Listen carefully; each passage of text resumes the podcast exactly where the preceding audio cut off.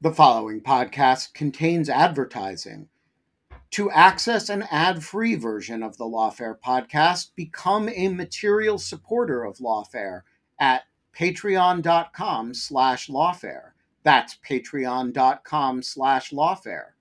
Also, check out Lawfare's other podcast offerings, Rational Security, Chatter, Lawfare No Bull, and The Aftermath. Quality sleep is essential. That's why the Sleep Number Smart Bed is designed for your ever evolving sleep needs. Need a bed that's firmer or softer on either side? Helps you sleep at a comfortable temperature? Sleep Number Smart Beds let you individualize your comfort so you sleep better together. JD Power ranks Sleep Number number 1 in customer satisfaction with mattresses purchased in-store. And now, save 50% on the Sleep Number limited edition Smart Bed for a limited time. For JD Power 2023 award information, visit jdpower.com/awards. Only at a Sleep Number store or sleepnumber.com.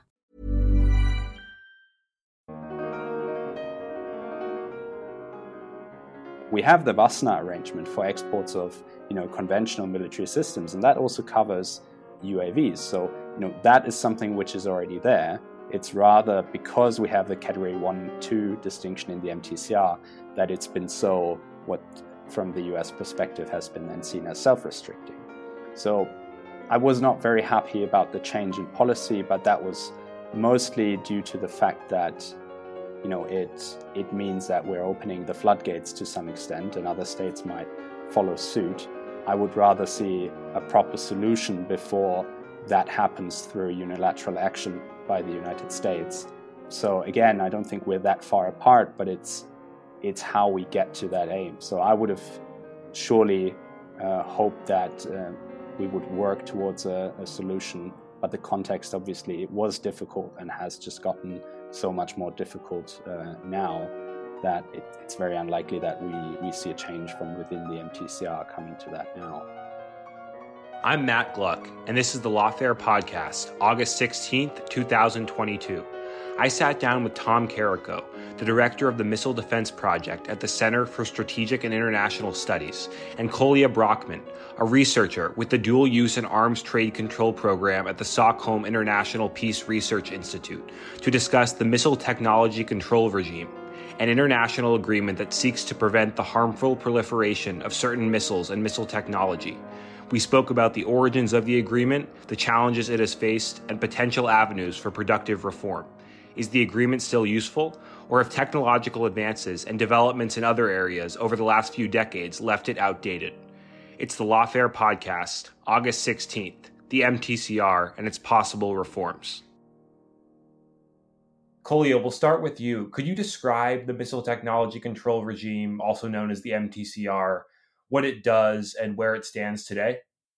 So, the MTCR, the Missile Technology Control Regime, was created in 1987 by the G7. So, initially, it was only seven states that got together in an informal way to come to an arrangement to set up a mechanism through which they could coordinate and harmonize their export controls in the areas uh, of missiles.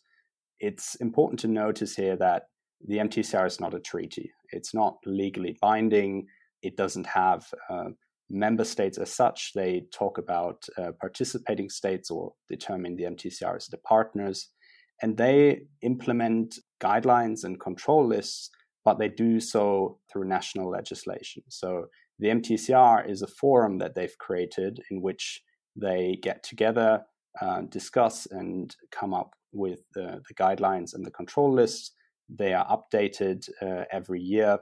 And yeah, this is a, a group of state that is quite informal. Since 1987, it has grown uh, from initially seven partners to uh, 35 partners today. Uh, the growth of uh, membership slowed significantly since the 2000s, but the last uh, admission, which was also a big one, was was India, in terms of the membership, it is largely dominated by uh, Western countries, but uh, also includes uh, Russia. It includes South Africa. So there is quite a mix. it is relatively like-minded in terms of the the makeup of of the members, but particularly in in recent years, the tensions between Russia and the US uh, have really put a, a, hold on some of the activities. In terms of what the MTCR does, uh, its objective is to prevent the proliferation of uncrewed delivery systems for weapons of mass destruction, uh, that is, chemical, biological, and nuclear weapons. Airplanes are explicitly excluded here.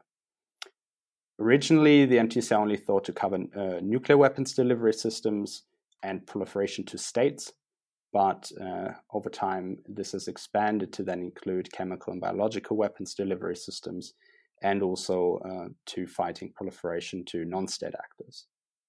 Thank you for that helpful background. Tom, how do you view the original goals and legacy of the MTCR? Yeah, thanks, Matt. You know, I, I think um, Kolja's given a, a, good intro there uh, in terms of the, the overview of what MTCR is. I think I might just talk a little bit about the, the backstory from the U.S. perspective and, and really kind of focusing on, let's just say, the, the M and the T uh, of the MTCR. Uh, you know, one of the, uh, as he noted, it was it is not a treaty. Uh, it's an it's a relatively uh, informal mechanism among cooperating states and has grown considerably from seven to 35 members over the past uh, 35 years. This is the 35th anniversary of, of MTCR here in 2022. You, you know, one of the strengths of, you might say, specific nonproliferation or counterproliferation efforts is clarity of purpose. You know, stopping or addressing particular things, perhaps from particular places. And so I think there there are some questions. You know, as as, as he noted, it's it's it's changed a lot. It's expanded in terms of its goals to include things like UAVs and other kind of new uh, missile forms that are not ballistic or cruise, for instance. You know, this was this came about in 1987, the same year as the INF Treaty. You know, these these are two uh, regimes of one form or another that were you know really focused on ballistic and cruise missiles at, at that time. I think the context and the particular problems, though, are worth uh, raising and tabling so that we can kind of uh, kind of assess its its status today. Back in the 50s and the 60s, we were kind of many countries, the United States, Soviet Union, uh, were kind of proliferating various forms of missilery with with some abandon. And it was kind of in the the 70s, I think it was the Ford administration, when the Arms Control and Disarmament Agency ACDA uh, kind of looked around and said, "Hey, maybe we th- these missiles seem like an object of uh, weapons of ill repute." I think was the the phrase that they were floating with, kind of potential talks with the Soviet Union to kind of get a handle on this. Uh, that was in the the late 19 uh, mid 1970s and late 1970s. We never, the Carter administration didn't get a an agreement on that, but it was actually the the Reagan administration in 1982 uh, issued a, an executive order that had to do with nuclear capable missile technology transfer policy. And it was, became U.S. policy to hinder the proliferation of foreign missiles capable of delivering nuclear weapons. And I think that really speaks to the clarity of, of purpose of the original arrangement. That then became socialized with the G7 and it became what we, we know of today as the, as the MTCR. But, you know, where are we today, 35, uh, I guess 40 years later after that uh, executive order? the geopolitical situation has changed dramatically, and so has the technological situation. And so I think I think there's some questions uh, that, that have to ask about while the the informality of the arrangement has, I would say, contributed to its durability. What is the thing that we're trying to accomplish here? What what are the objects uh, and purposes of this agreement today in today's context, as opposed to 40 years ago? I think it's important. We're we're in this new uh, era of renewed competition. It's not the Cold War, but it's something else to assess with a fresh uh, with fresh eyes uh, these kinds of regimes and how they are suited to the circumstances of today. And I want to get into those hard policy questions, and we will. Before we dive into those issues, one important component of the MTCR, as I understand it, is the distinction between category one items and category two items. Tom, could you describe what these categories are and what sets apart the items in each category? Yeah, well, without getting too too in the weeds here, there's the, the quote unquote presumption uh, to deny the, the transfer of these things, with a stronger presumption for category one than category two. Category one being what's called complete systems or complete subsystems. So think about you know uh, whole missiles being created off of a ship from say China to Pakistan, for instance, or you know rocket motors or or some some some element. Uh, and then the category two things are more on the the, the contributors, uh, substantial contributors, technology, things like that. And you know, again, one of the one of the virtues uh, of the of the regime is is that it is, I would say, prudential, and uh, it's not you know a blanket statement that thou shalt never transfer anything in this particular category, but it really uh, calls upon its participants to make good judgments uh, together and, and independently about whether or not to to greenlight the export of certain technologies, for instance. Now, back in the, the 80s and the 90s, when we were trying to cabin in the, the proliferation of missiles to like uh, Saddam Hussein's Iraq, I mean, what were the things we were worried about? Well, like a, a fast multi megabyte uh, supercomputer of the of the day. You know, so much uh, has changed on the te- technological front that we almost, I would say, wouldn't recognize uh, the objects that would uh, were, were under uh, curtailment back, you know, many decades ago. And speaking of those uh, technological changes, Kolja, you have written about some of the technological and consensus related challenges that have hampered the effectiveness of the MTCR. Could you describe some of those challenges and how you think that we should address them moving forward? Sure. Uh, the missile world of today is a very different one to that uh, that we've had in particularly the the 1990s when really uh, the MTCR got to work. It's both the types of missiles that we're talking about. It is the types of technologies that are being used to build and develop and design the missiles, but it's also the context in which missile technology is being uh, developed and produced today. Back then, we hardly had states, uh, at least in the global south, with missile programs that were able to do development indig- indigenously. Today, the space industry is commercialized, it is global, and in general, ballistic missile technology, which is at least uh, still the, the center of this, is very old. I mean, it was very old back then already, but now it's a technology that is being taught freely at university around the world. It's something that is quite accessible. So that context of what can be acquired and how has changed quite significantly. The missiles that we're talking about have changed, the requirements, but also, you know, what we really are concerned about. The size and weight of warheads, for example, has changed significantly. So the requirements and uh, missions that we assign to certain types of missiles have changed. So the whole context in terms of which missile technologies are out there, how they can be acquired, what missions states actually want to acquire both ballistic and cruise missiles for, and the range of other delivery systems that we need to consider in this context. I mean, drones or uncrewed aerial vehicles have been covered by the MTCR, but their role really, like, there's there's no comparison in the way that the MTCR initially described these, and a lot of it is around targeting drones, etc. That's really changed. You know, today we we have you know long range drones, uh, high altitude, uh, long endurance systems, which obviously can carry similar payloads uh, in terms of the weight. They have uh, a long range, but they're not seen as okay. This could be a type of kamikaze system that is interchangeable with what you know a type of ballistic missile that uh, that we consider. Like the way that we think about these, you know, not basic ballistic missile systems has also evolved. So in that context, a lot is developing. The other point then in, on the technology side is a lot of the what's uh, often called emerging tech comes in more and more in the missile area. And that in part comes through the aerospace sector in part it comes through the space sector. But think for example of additive manufacturing. That is something which currently is really in the process of um, I don't want to say revolutionizing, but it's really putting new possibilities on some of the approaches to missile design that sort of like we've had going for a long, long time. Uh, so those things come in. And really, what that meant for the MTCR is they had to, in some ways, adjust what the list covers. In some ways, they had to add new technologies to the list or see how the list entries that uh, we have can be applied to them. But to some extent, also, there's been standstill, at least in terms of these distinction between category one and category two.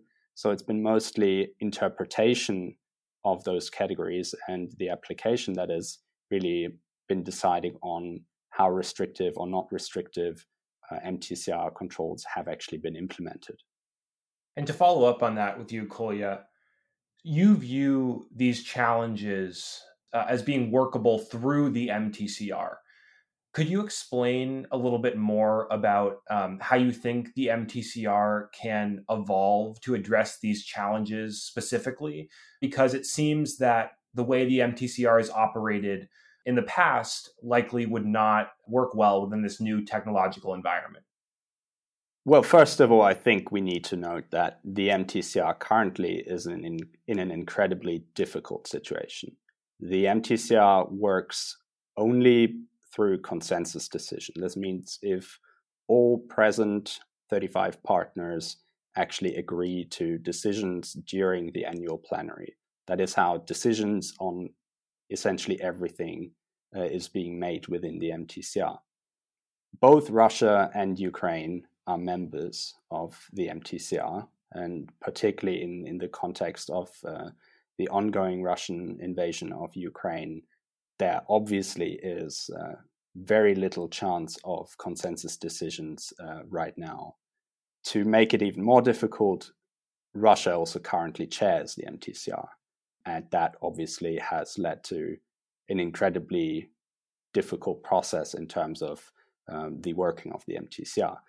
One needs to understand the MTCR, although it's informal, as I said in the beginning, it is in in a way a bureaucracy too there's multiple working groups uh, which are or expert groups that are working the whole year with input from the different states. There's an exchange of information on proliferation concerns, on different uh, technological developments, and so on. That is a, a, constant thing. So there's there is a you know there's a working rhythm there, but currently, um, from what we can tell, all MTCR things are uh, classified. So we, we only have a certain view to what actually happens uh, inside the discussions there. But we we are fairly sure that it's a very very difficult situation there right now, and really the consensus requirement is the main obstacle to anything that speaks to changes of the MTCR.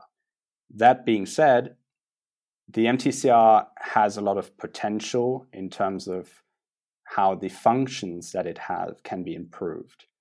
And we also need to look at the wider context and sort of value of the MTCR because it's not just that the MTCR partners are benefiting from the MTCR being there, but essentially the MTCR is providing a public good. Particularly the control lists that the MTCR has are incredibly valuable because the control lists have really been an effort to define out and list what critical technologies, what uh, dual use technologies are in the area of missile technology. And for any state that wants to implement a system of dual use export controls or even just wants to have a list of sensitive items in that area, the MTCR control list is the go to. And upholding that and continuing the practice of maintaining that list in itself is a very important thing. Through the United Nations Security Council Resolution 1540, all uh, states are also obliged to have some type of export control system that is adequate in place. Now, even if they can't become partners in the MTCR, they can still actually use the control lists and they can still consult the guidelines and see if they implement them uh, unilaterally or even just to use them as they want to. So there's there's value in what the MTCR does in its essential functions beyond the membership. In terms of what can improve, uh, I think particularly for the MTCR to continue to be perceived as a legitimate instrument that is actually helping beyond the membership, because membership has also stagnated because there is no consensus on expanding the membership. But in order for the MTCR and the product that the MTCR in that sense has to the outside, which is mostly the control list, it should be transparent. And the engagement with outside actors, the outreach work, for many of those things, there can be improvements. And it's really been that it's differed between the chairs, which uh, rotate annually in, uh, in the MTCR, and in terms of just creating better uh, procedures that could improve some aspects, for example, in that area. But there's other there's others as well. But Tom probably has some thoughts on this as well. Yes, Tom. So as I understand it, you take a different view of the optimal future of the MTCR and these types of international agreements. Could you lay out your view and uh, perhaps touch on some of the points that Kolja uh, mentioned? Yeah, I, I, appreciate that, Matt.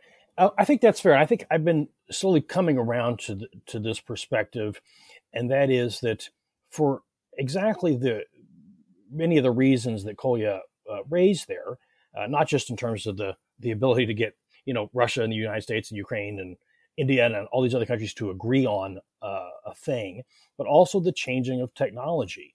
That so much has has has changed that the question really becomes: Look, what are we trying to do here? Kolja, I think, uh, flagged the public good of identifying kind of items of concern, the constituent pieces of of uh, of missilery, which you know, to, to, to one view might look like a kind of a shopping list, if not also a guide to, to restricting exports. And so I would kind of try to be a little provocative here that where in the 1990s, you know, for the MTCR, the discussion was, well, you know, are SO or space launch vehicles, SLVs, okay, but missiles are bad. You know, they, they certainly look a lot like each other and the constituent parts look a lot uh, like each other. Today, it's so much more complicated. I mentioned the supercomputer from the 1990s that we were trying to keep from the hands of Saddam Hussein. And now we've all got, you know, gigabyte and terabyte uh, processing power in our cell phones, right? And, and furthermore, the, the blurring of the lines of these various delivery systems. Like, what does what does the word missile even mean anymore? You know, literally speaking, the etymology just means that which is sent. Uh, but you're seeing a blurring not merely between the ballistic and the quasi ballistic and maneuvering things, or many, many, of which are go under the rubric of hypersonic missiles, but also between the cruise missiles and the UAVs, but also between those and and aircraft, which, as Kolja noted, were originally uh, excluded from all this. And so it, it, it becomes much more of a spectrum, a, a, fairly uninterrupted spectrum in terms of these delivery systems, which then raises the question well, what makes some of these missiles special? what makes them good versus not good? Is this a, a, a kind of a fool's errand? And furthermore, what is the geopolitical good uh, that, let's just say, like minded states, which may not include Russia, for instance, what are the geopolitical goods that we uh, are, ought to be pursuing in our various arms control mechanisms? And here's where I would uh, raise the, the question, the, the, the theme that kind of a Marie Kondo moment for arms control. Marie Kondo, the, the Japanese philosopher of tidying up, you know, says to look around your, your household and uh, find anything that no longer brings you joy, thank it for its service, and send it on its way. And so I would ask not just about this, but as we did about the INF treaty and about any number of old things from the, the Cold War period, from decades past, does it still bring us joy? A more, or even a sharper question, how does it contribute? to what, and I'm, this is an Amer- admittedly a very U.S. perspective, how does it contribute to what the 2018 National Defense Strategy called the central challenge of our time, which is uh, renewed strategic competition with Russia and China?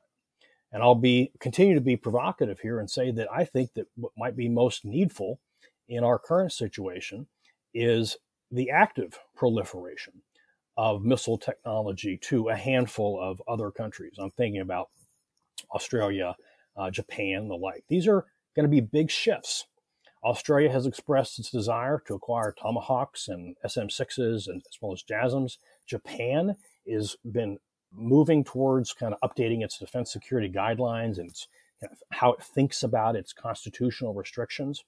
My contention is, you know, what was once uh, special, what back in the, the Ford administration, the Carter administration were weapons of ill repute, now are just central to uh, defense uh, enterprises and, and, and, the defense industry more broadly. So what I would say is these are just these are not exotic. Uh, they're not just about delivering nuclear weapons.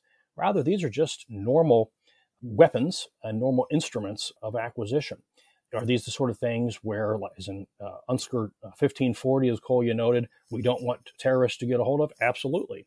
Uh, but I, I, I wonder and I, I raised the question about whether the, the way we think about MTCR, let's just say the interpretation of it, might not need to be a little bit refreshed in our current geopolitical situation. But I suspect Kolja might want to jump in on this uh, again.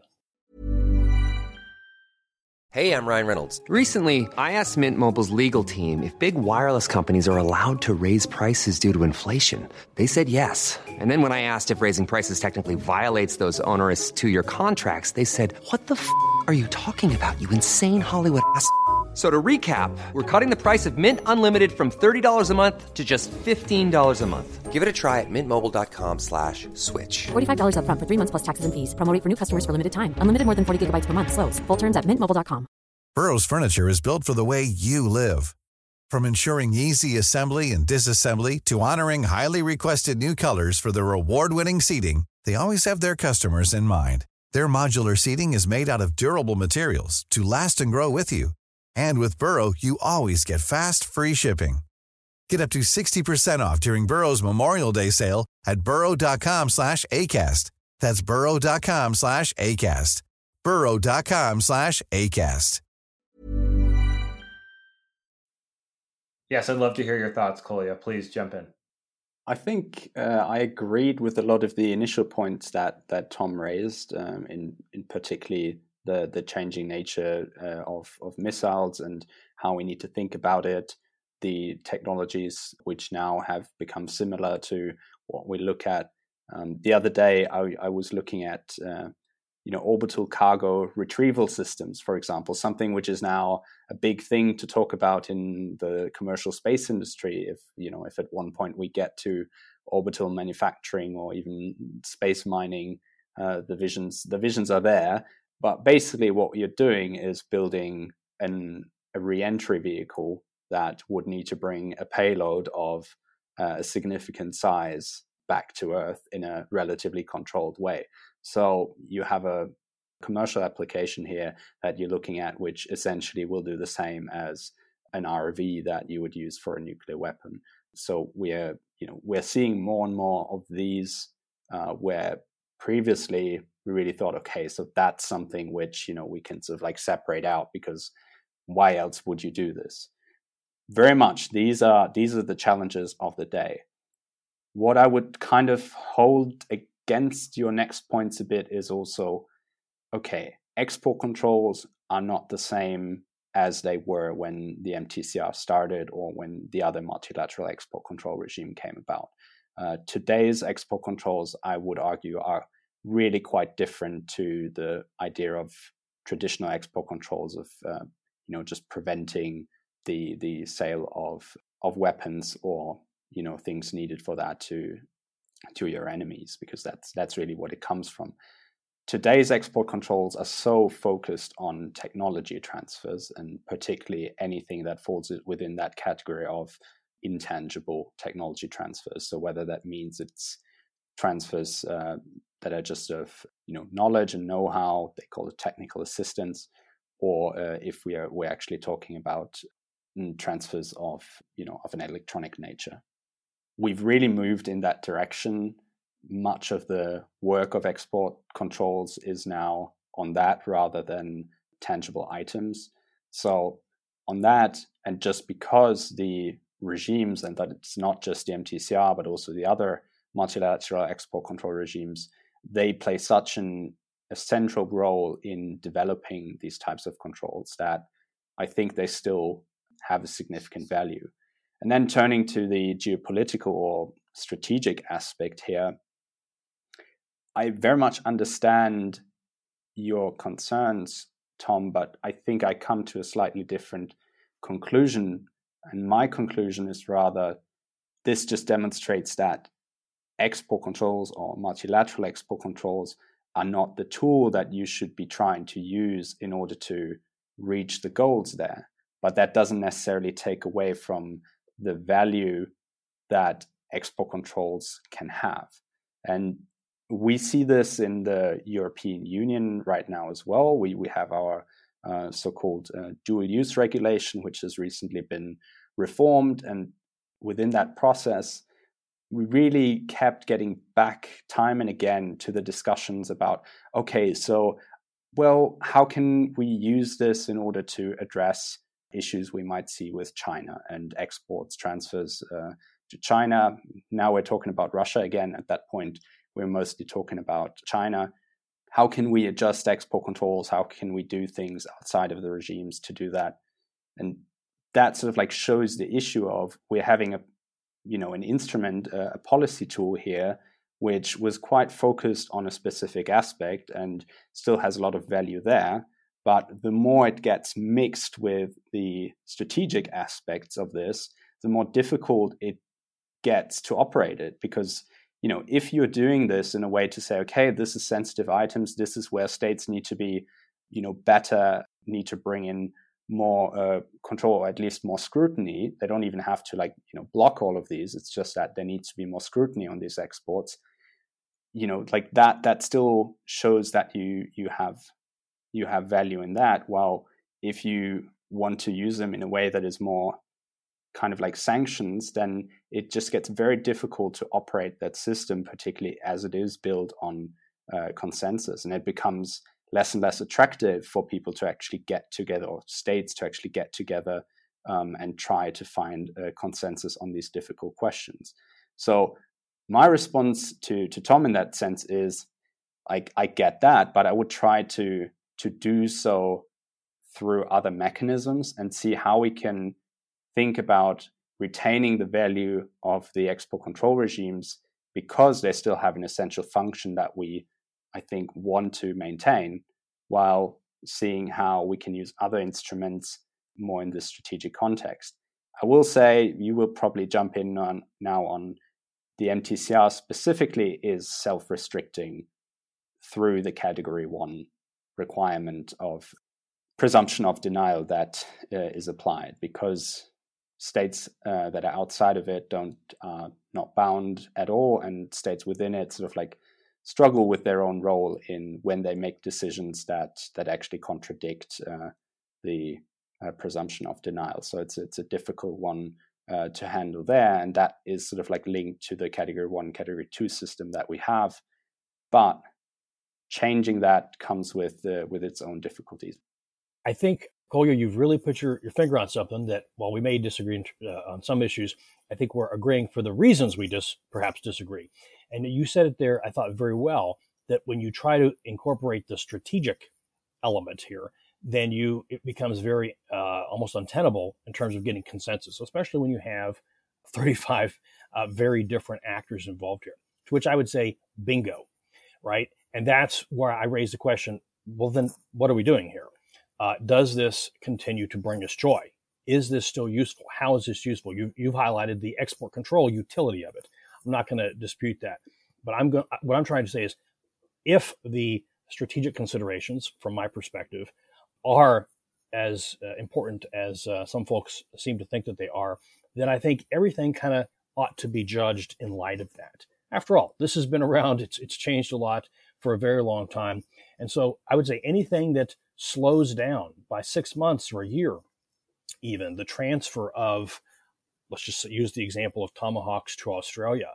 If if it, I mean, that's the kind of measure that I bring to bear is, you know, if we're trying to have a conventional deterrent against Chinese aggression, I want to make sure that nothing stands in the way because deterring a conflict with China is kind of higher on the chart of needs here on priorities than maintaining this this thing. I think you've also kind of pointed to what I what I like to characterize as the the challenge for nonproliferation regimes broadly is over time they tend to sometimes folks call it norm creating, but it kind of begins to to think of itself as a as a categorical imperative.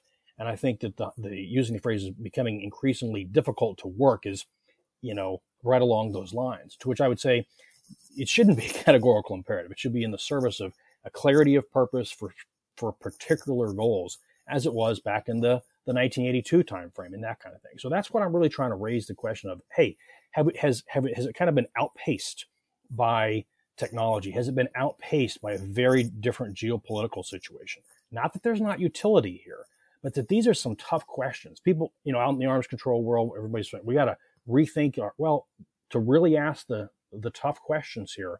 I think we got to question the again the interpretation at the very least. And I would say, I would I would uh, make reference here uh, on the technological side to the Hague Declaration. I don't mean the Hague Code of Conduct from I think 2004. I mean the Hague Declaration of 1907, which banned the deployment of explosives from hot air balloons. Essentially, it was one of those things. It seemed like a good idea at the time. It uh, it arguably benefited certain countries that were uh, signing on to it, but you know it was also quickly outpaced by something called the airplane. And so I wonder, I, wonder if we're not in a similar kind of situation here because of that delivery system spectrum being so rich and so diversified and so different today than it was in, in 1982 or 1987, uh, that, that I think there's still some tough questions here to be asked. So, Tom, in July 2020, the Trump administration released a new policy related to the MTCR. What is that policy? What are some of the developments that precipitated it? And how do you view that change normatively? Yeah, no, I, I think that that, that change was uh, was an important one. It was probably a necessary one, and I think it's also kind of a reflection of some of the things that, that we've been discussing so far in terms of uh, trying to be a bit too categorical in expanding the the purposes and the uh, the coverage of something like the MTCR. And so what you saw the Trump administration do is to kind of walk back some of the interpretation of the MTCR's applications for the United States as as relates to UAV. Uh, again, that delivery systems or the platforms for for various uh, munitions, and they specifically kind of drew a line uh, in terms of whether or not they were going over 800 kilometers per hour, right? And so they, they introduced that that speed element as opposed to the uh, or in addition to the older elements of of payload uh, weight uh, and range. And this is a you know a pretty practical consideration here. One of the reasons we see Turkish Bayraktars in Ukraine today, as opposed to MQ9s, for instance, is that the United States was kind of uh, restricting that uh, the sale of those of those things. And look, UAVs are here; they're here to stay. They're not going anywhere. And so I think that was kind of a practical updating and concession uh, that, again, to the advance of technology here.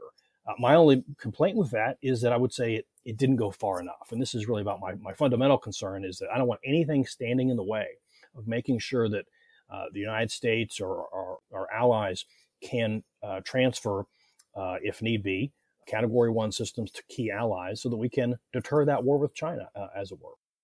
Kolja, do you think that that policy doesn't go far enough, or do you take a different view?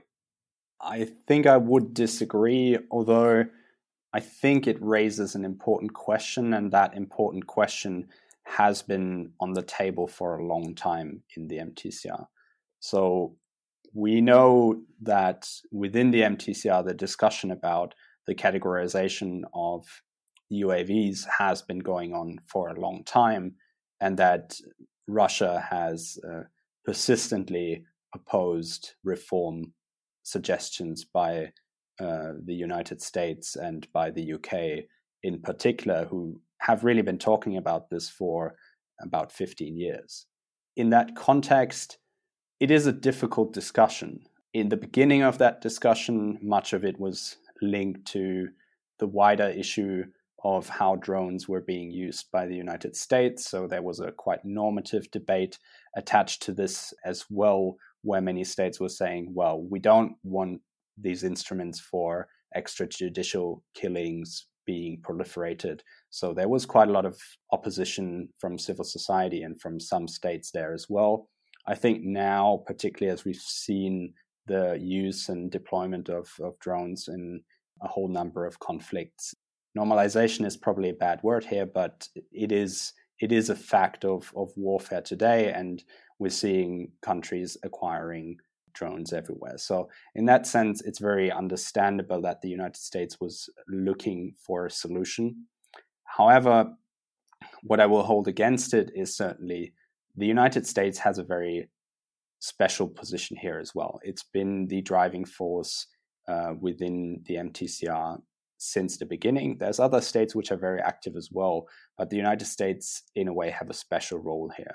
And for them to then go about and bring a unilateral change to the interpretation of the guidelines brings some issues as well, particularly, as I mentioned before, the MTCR, sure, pertains mostly to the partners who actually members, but it's also an instrument that is being used as the the baseline for for export control policies uh, around the world. So we're seeing a state then doing exports that uh, in a way contradict the guidelines as uh, the majority interpretation of them is and um, you know then of course the united states is being accused of doing things in a way that if not you know contradicts the agreement uh, but at least goes against the spirit of it. The context there makes it very difficult.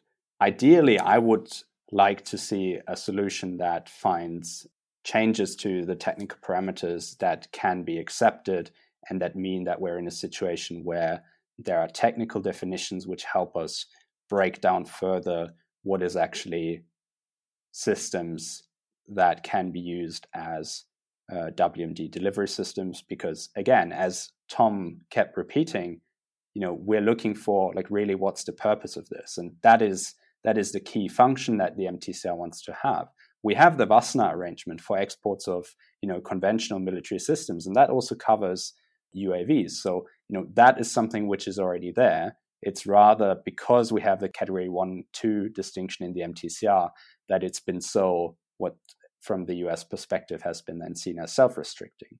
So I was not very happy about the change in policy, but that was mostly due to the fact that you know it it means that we're opening the floodgates to some extent and other states might follow suit i would rather see a proper solution before that happens through unilateral action by the united states so again i don't think we're that far apart but it's it's how we get to that aim so i would have surely uh, hoped that uh, we would work towards a, a solution but the context obviously it was difficult and has just gotten so much more difficult uh, now that it, it's very unlikely that we we see a change from within the MTCR coming to that now. So you two have different views of the best path forward for the MTCR, uh, and so uh, I expect different answers to this question. Uh, so we'll start with you, Tom. What signs should listeners be looking for in the near future to evaluate whether MTCR signatories are taking meaningful steps toward effective reform, both as a collective arrangement and individually? Yeah, well, I think Kolja has uh, correctly just flagged there the the challenges from within. Uh, he's, I think, once or twice called it a, a bureaucracy, uh, at very least a consensus based organization. So I, I think we probably share a, a modest expectation for, for those kinds of reforms. Uh, but my metric here is going to be fairly simple and straightforward, uh, which is uh, to the extent that uh, export controls or, or, arrangements or norms or anything else gets in the way of our prosecution of the central challenge of our time, uh, which is to help equip our allies. this is, after all, an important asset of the United States and so many others is the alliance system, in no small part because we want to have a conventional alternative to nuclear proliferation. I mean, I, am not exaggerating here. The utility of conventional missile proliferation and other uh, military equipment may well be something to fend off uh, that which I, I, suspect in the arms control world is the the, the, high, the summum bonum, the highest good, which is uh, restricting nuclear proliferation. Uh, there are certain countries uh, that, when they feel that they are uh, no kidding, their existence is at stake, uh, that they're going to look again at the nuclear acquisition in fresh eyes. And so, if nothing else, I, w- I would invite to, us to think about the trades between whether the utility of, of conventional military proliferation, how we value that relative to that other concern, as well as, of course, to, to deterring a conflict. So that that's my my simple metric. Whether it uh, whether it gets in the way uh, of those things, I'm I'm skeptical that we'll get uh, Russia uh, or other folks to uh, agree with that in some formal, admittedly non-treaty, but still relatively formal kind of way. And Kolja, how do you see the benchmarks for the effectiveness of the MTCR? I think we really have to be realistic at this moment in time. So we are looking at very incremental things right now. The next MTCR plenary uh, is in October. Switzerland is set to take over as the next chair of the MTCR. And to be honest, to some extent, you know, this situation has been ex- like an existential question for the MTCR as well. So seeing whether the Swiss chair will be able to pick up and get many of the functions of the MTCR to continue despite the context that we're in is the first thing. I think then the second step will really be, and I think we we need to look at it's it's not a short time frame. We'll we'll have to think about a couple of years here uh, before we might actually see reforms being implemented. But it will be very small things that we see that come out in terms of the press releases uh, from the MTCR in terms of how they uh, approach their transparency measures, if they're actually able to bring out a full outreach program again. You know, this was very small uh, for some time now because of uh, the pandemic, uh, and it sort of only just started again, and then it obviously broke down because the chair has the lead. So, seeing whether there's at least enough consensus uh, to get the functions of the MTCR rolling again will be the the first steps, and then seeing whether next to really just keeping up that functioning, whether we have changes to the control lists again in the next years, whether we're seeing new topics being put on the agenda and uh, national implementation of guidelines that come out of the MTCR. I think those are really like the functional things where we can see whether we get to a level that puts the MTCR in a position where they can then consider and start moving towards reforms. But I unfortunately think that because of the difficulty of the situation, this is not something which will happen very quickly. Okay, we will leave it there. Tom Karako, Kolja Brockmann, thank you for joining us on the Lawfare podcast. Thanks, really enjoyed it. Thanks so much for having me. The Lawfare podcast is produced in cooperation with the Brookings Institution. You can get ad-free versions of this and other Lawfare podcasts by becoming a Lawfare material supporter at patreon.com slash lawfare. You'll also get access to special events and other content available only to our supporters. Please rate and review us wherever you get your podcasts. Look out for our other podcasts, including Rational Security, Chatter, Allies, and The Aftermath. Check out our written work at lawfareblog.com.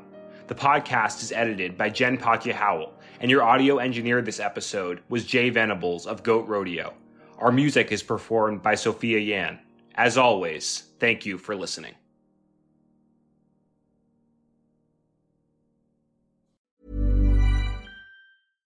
This message comes from BOF sponsor eBay. You'll know real when you get it.